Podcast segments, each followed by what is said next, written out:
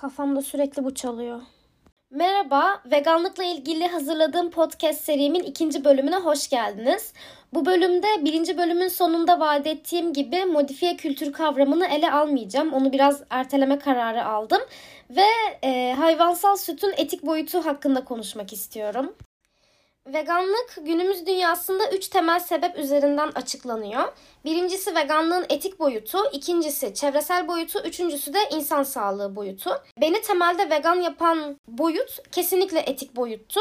Belki de bu yüzden bugün en çok bu boyut üzerinde durmak istiyorum. Ana temamız bu olacak. Hayvansal kaynaklı ürünlerin tüketimiyle ilgili benim gözlemlediğim üç tane görüş var. Ee, birincisi Aga benim Ahmet amcam var. Koyunlarını çok seviyor. Bir görsen koyunlar nasıl mutlu. Ee, onlar da bize süt veriyor. Neden içmeyelim tayfa? İkincisi aga bizim inekler geziyor biz çiftlikten alıyoruz tayfa. Üçüncüsü de iç işte aga tayfa. Ben bu fikirlerin hepsini belirli zaman dilimlerinde benimsedim ve sonunda vegan oldum. Şimdi hepsine teker teker cevap vereceğim. İlk olarak İçişte Aga tayfaya süt endüstrisinin gerçeklerinden bahsetmek istiyorum. Ve doğru bilinen bir yanlışla başlıyorum. Biz sağmazsak ineklerin memeleri patlar. Ya evet burada doğru bir nokta var. İneklerin memeleri gerçekten patlayacak noktaya geliyor. Peki neden? Şimdi daha da başa sarıyoruz. Ve bir ineğin doğuşundan itibaren konuyu ele alıyoruz. Bir inek doğar, belirli bir ağırlığı vardır. İnek doğduğundan itibaren annesi süt vermeye başlar ona. Ve inek bu sütü içerek büyür, gelişir, kemik gelişimini sağlar. Çünkü o sütün içerisinde tam olarak inek canlısının ihtiyaç duyduğu besinler vardır. Bir inek canlısını, e, daha doğrusu bir buzağıyı yetişkin bir inek canlısına e, dönüştürecek maddeler içerir bu sıvı. E, aynı zamanda annesi ona karşı bir e, oksitosin hormonu salgılar ve bu anne ile yavru arasındaki bağı oluşturur. Daha sonra inek sütten kesilir. Otçul bir canlı olduğu için otla beslenmeye başlar. Takılır, gezer dolaşır falan bir hayat sürer. Ve bir ömrü yaklaşık 20-25 yıl eceli geldiğinde ölür. Şimdi size küçük bir pasaj okumak istiyorum. İneklerin inanılmaz hafızaları vardır. İneklerin sadece yüzleri tanımakla kalmadığı, uzun bir süre sonra bile yüzleri hatırlayabildikleri tespit edildi. İnekler en iyi otlama noktalarını ve sevdikleri su kaynaklarının yönlerini de hatırlarlar ve bunların yerini bulabilirler. Belki de bu müthiş hafızaları onlara ideal arkadaş yapıyor. İnekler diğer ineklerle güçlü bağ kurarlar. Hatta en yakın inek grubunu seçerler ve sadece en yakın arkadaşlarıyla takılırlar. İnek grupları kurmak yetmezmiş gibi sürü üyeleri arasında sosyal bir hiyerarşileri vardır. Genellikle bir inek patrondur ve takipçilerinin davranışlarını belirler. Eğer inek bu lider ineği dinlemek istemezse tıpkı lisedeki gibi sürüden dışlanır. Sürüye yeni bir inek katıldığı zaman sürüye tamamen kabul edilmeden önce diğer üyelerle iletişim kurmak ve bağlantılar oluşturmak zorundadır. Pasajdan da anlaşılacağı üzere inekler sosyal ihtiyaçları da olan canlılar ve hayatları boyunca bu ihtiyaçlarını gidermek için de belirli aksiyonlarda bulunuyorlar ki şöyle bir çıkarımda da bulunabiliriz. Sosyal ihtiyacı olan bir canlı aslında bir noktada kafa yapısı ve bilinç olarak da daha gelişmiş bir canlıdır. Buralara tekrardan belli noktalarda değineceğiz. Şimdi sektörde doğan ve büyüyen ineklerin hayatından biraz bahsetmek istiyorum. Bir pasajla başlayacağım. Bu Metin Vet Rehberi isimli bir siteden alıntı olacak. Bu site vegan bir site değil tam tersi hayvan yetiştiriciliğinin nasıl yapılması gerektiğini anlatan bir site. Metnimizin başlığı buzağının anneden erken ayrılmasının önemi. Diyor ki İnekle buzağı ne kadar uzun zaman beraber olurlarsa onları sonradan birbirinden ayırmak o kadar güç olur. Çünkü anne ve buzağı beraber oldukları sürece aralarında bir bağ oluşur. Oksitosin hormonundan bahsediyor. Onun için buzağı anneden ne kadar erken ayırmak, ayırırsak o kadar faydalı olur hem anne hem de buzağı için. Aynı zamanda Başka bir paragrafta da diyor ki konvansiyonel inek çiftliklerinde buzağı anneden 12 saat içerisinde, organik inek çiftliklerinde ise 24 saat içerisinde ayırmak gerekir ve daha önce dezenfekte edilmiş altlı, kuru, bol ve tek odalı bölmelere koymak bir işletme için en iyi management örneğidir. Neredeyse doğar doğmaz annesinin yanından alınan ve yemle beslenmeye başlanan bu hayvanlarla ilgili okuduğum metinde ilk dinleyişte çok bir sıkıntı sezmemiş olabilirsiniz ki bence bu çok yadırganacak bir durum değil. Çünkü bunlar bizim beynimizde süre gelmiş olan normların dışına çıkan durumlar değil. Fakat işte benim bu podcast'te anlatmak istediğim şey bunların bizim beynimizde bir norm olarak var oluyor olmasının doğru bir durum olmadığı ve bunları sorgulamamız gerektiği. Şimdi metnin başlığından başlamak gerekirse başlıkta ne diyordu? Buzağının anneden erken ayrılmasının önemi. Sıkıntı burada başlıyor.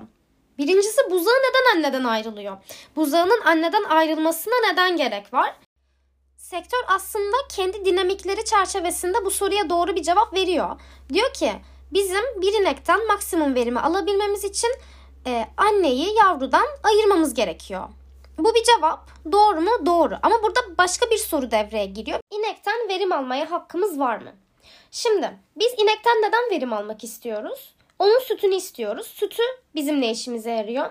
Ya kendi sağlığımıza iyi geldiğine inanıyoruz ya da tadını sevdiğimiz için tüketiyoruz. Burada aşamalı bir şekilde iki soru devreye giriyor. Birincisi insanların sağlıklı olması için süt vazgeçilmez mi? Burada veganlığın insan sağlığı boyutuna değinmek istemiyorum konuda almasın diye.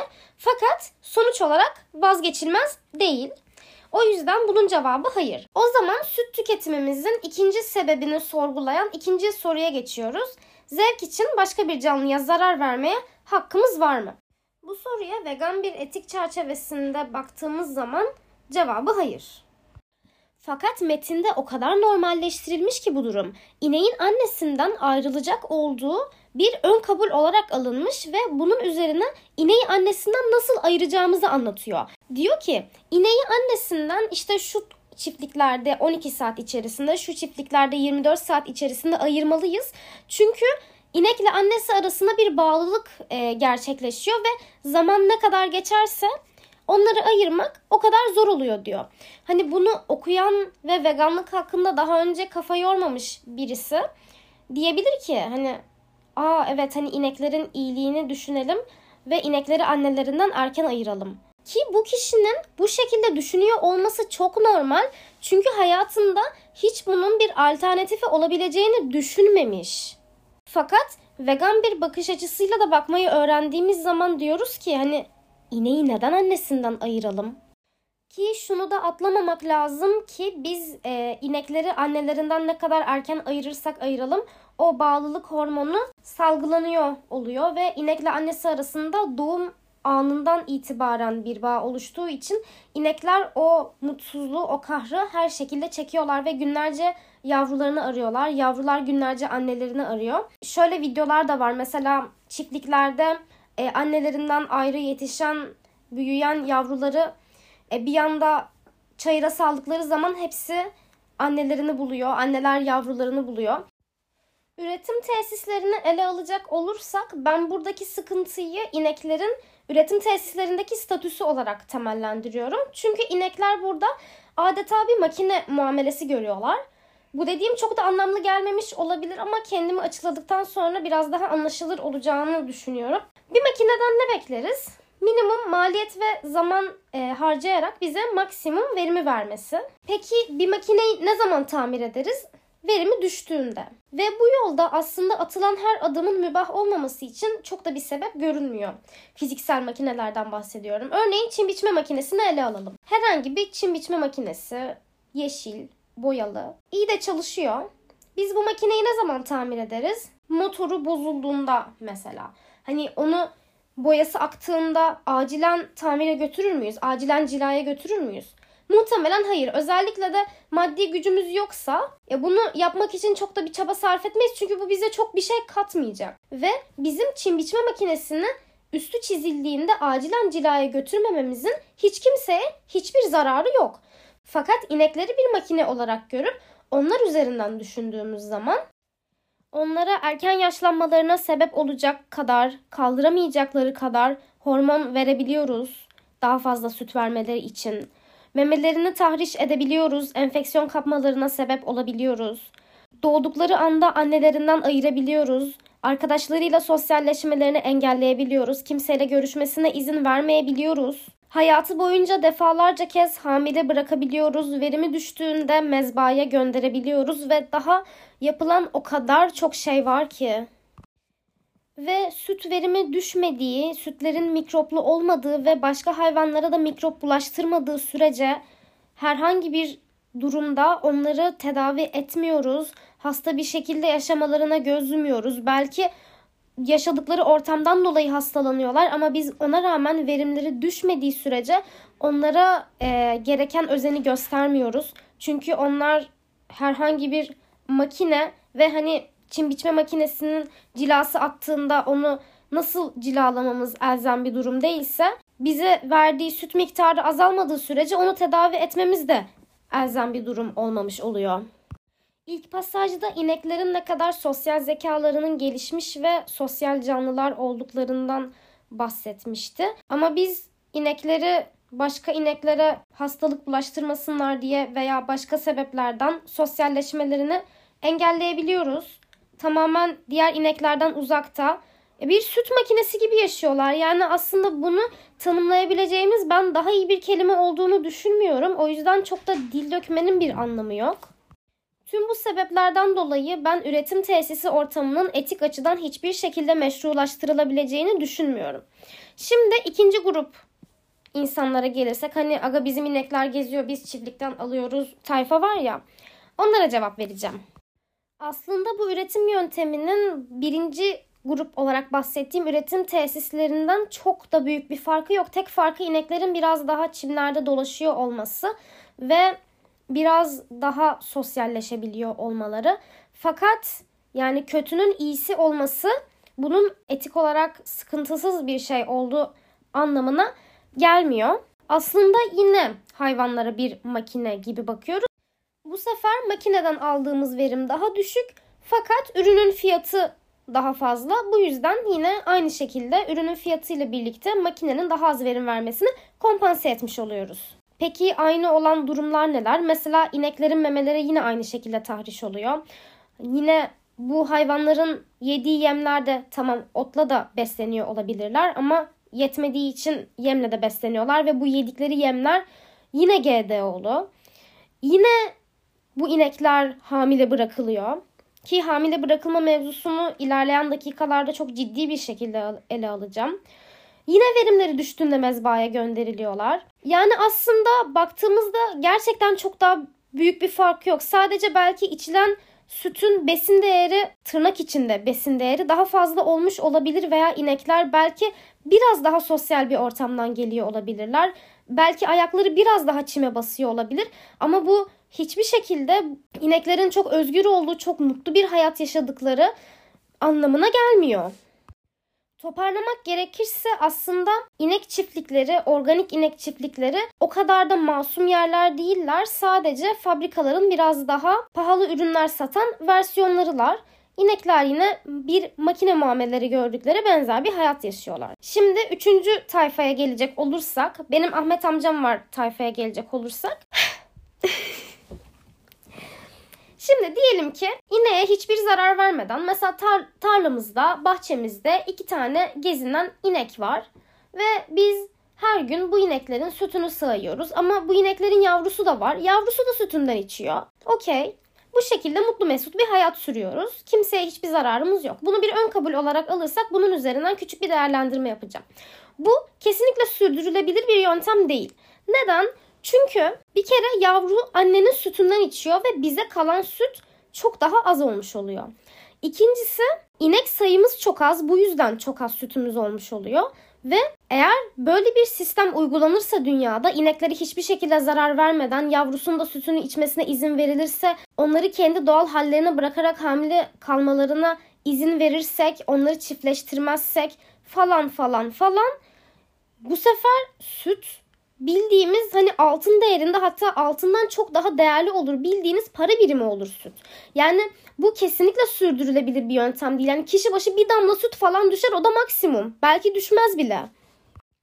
Ki biz Ahmet amcanın sütlerinin e, sürdürülebilirliğini bu sütleri sağmanın etik olduğu senaryoda inceledik. Fakat şimdi gelelim neden bunun etik olmadığına. Ben kendim üzerimden anlatmak istiyorum. Ben çocuğu olursa süt verebilecek bir bireyim ve açıkçası birinin beni bir alanda sabit tutup memelerimi çekerek süt almasını kesinlikle istemem. Ve ineklerin de bundan çok memnun olmadığı aşikar. Bu hayvanlar bizim dilimizden konuşamıyorlar, Türkçe konuşamıyorlar ve bunu istemediklerini açık bir şekilde belirtemiyorlar. Fakat bu onların memelerinin çekilmek istediklerini söyledikleri anlamına gelmiyor. Memelerine dokunulmasına okey oldukları anlamına gelmiyor. Meme çünkü aslında özel bir organ. Ben kendi kedimin de herhangi bir memesine veya cinsel organına dokunmuyorsam aynı şekilde ineklere de bunu yapmamamız gerektiğini düşünüyorum. Tüm bu etik sorgulamaların üstüne bölümün başında bahsettiğim doğru bilinen yanlışı sorgulamak istiyorum. Biz sağmazsak ineklerin memeleri patlar argümanı. Aslında burada doğru bir nokta olduğundan bahsetmiştim. İneklerin memeleri gerçekten patlayacak noktaya geliyordu fakat neden? Benim annemle yaptığım konuşmalar üzerine çünkü ben daha önce doğum yapmadım ve süt üretmedim. Dişilerin kendilerinden ne kadar çok süt talep edilirse o kadar çok süt ürettiklerini söyledi. Yani e, bir bebek annesini ne kadar emerse veya annesi ne kadar e, süt sağarsa o kadar süt üretiyor vücut. Yani aynısı inekler için de geçerliymiş. Biz ineğin memesini ne kadar zorlarsak ve ne kadar çok süt almak için e, memesini kullanırsak vücut da o kadar fazla süt üretiyormuş. Yani ineklerin memelerinin çok fazla şişmesinin de sebebi buymuş. Aslında bunun da sorumlusu yine insanlar. Yani doğadaki herhangi bir inek memesi e, zorlanmamış bir inek memeleri patlayacak noktaya gelmiyor demek ki. İneklerin açık bir şekilde onay veremiyor olmasının benim için tartışmayı etik açıdan noktaladığını söylemiştim fakat değinmek istediğim bir konu daha var. Ve bundan önce ciddi bir tetikleyici uyarısında bulunmak istiyorum. Eğer hassassanız lütfen dinlemeyin. Konumuz ineklerin nasıl ürediği, daha doğrusu nasıl üretildiği yani suni dölleme. Bu bahsettiğimiz sömürü düzeninde ineklerin tabii ki kendi kendilerine üremeleri beklenemez. Bu yüzden suni dölleme denilen bir yönteme başvuruluyor. Aslında olay erkeğin spermini dişinin vücudunda döllemek ve dişinin hamile kalmasına sebep olmak. Daha sonra işte dişinin yavrulaması ve süt vermesine vesile olmak. Bir erkek nasıl sperm verir veya onun o anda sperm vermesini istiyorsak ona ne yapmamız gerekir? Biraz düşünelim. Aslında çok da düşünmemize gerek yok çünkü internette bunun çok açık bir şekilde sergilendiği videolar var. Onlara da açıp bakabilirsiniz. Bu videoların varlığını da birazdan sorgulayacağım. Fakat şimdi olay bazında bir sorgulama yapıyorum. Hayvanlar kaçmaya çalışıyor ve biz onun cinsel organından randıman almaya çalışıyoruz. Ve kullandığımız alet ve elimizdeki kimyasallar aracılığıyla hayvanlardan daha güçlüyüz. Erkekten spermi aldık, dişiye gidiyoruz. Dişiyi tıraş ediyoruz, onu uyutuyoruz ve ona sperm veriyoruz ve onu Artık inekler ne kadar süre hamile kalıyor bilmiyorum. Aşağı yukarı bir yıllık bir sürecin içine sokuyoruz. Hamile bırakıyoruz. Bu noktada ne dişinin ne erkeğin hiç kimsenin onayını almıyoruz. Sadece maddi çıkarlarımız öyle gerektirdiği için memeli canlıları bakın bu canlıların sosyal olarak becerileri var başta bahsetmiştik. Arkadaş edinebilen canlılar, düşünebilen canlılar, annelerinin yavrularını ayırt edebilen canlılar, birbirlerine zorbalık yapabilen canlılar ve biz bu canlıları uyutup hamile bırakıyoruz. Bu gerçekten normal karşılanabilecek bir durum değil bence. Ya biz bu canlının spermini alıyoruz. Yani daha nasıl cümlelerle açıklayabilirim bilmiyorum. Suni döllemenin bu kadar açık bir şekilde internette videolarının olması, hiçbir sensör uygulanmadan, apaçık bir şekilde hiçbir utanma olmadan anlatılıyor olması, bunun sadece bir ameliyat işlemi gibi gösteriliyor olması aslında bu durumun ne kadar normalleştirildiği, hayvan sömürüsünün ne kadar normalleştirildiği, hayvanları kullanmanın ne kadar normalleştirildiğinin bir göstergesi. Lütfen sorgulayalım. Podcast'imin bu bölümünde süt tarımını etik bir açıdan incelemeye çalıştım. E, tabii ki bu bölümü dinlediğiniz anda süt tüketimini tamamen kesmeniz çok beklenecek bir durum değil. Benim de vegan olmam bir buçuk sene sürdü. Fakat en azından küçük küçük de olsa sorgulamalara başlamak bence önemli. Umarım bu bölüm size iyi gelmiştir. Umarım bu kadar fazla kötülüğü ard arda sıralamış olmam sizi tetiklememiştir. Ee, ilerleyen bölümlerde benim de ne kadar çok süt, daha doğrusu süt ürünü tükettiğimi ve peynir bağımlılığımı anlatacağım. Ee, o zaman ilerleyen bölümlerde görüşmek üzere. Hoşçakalın.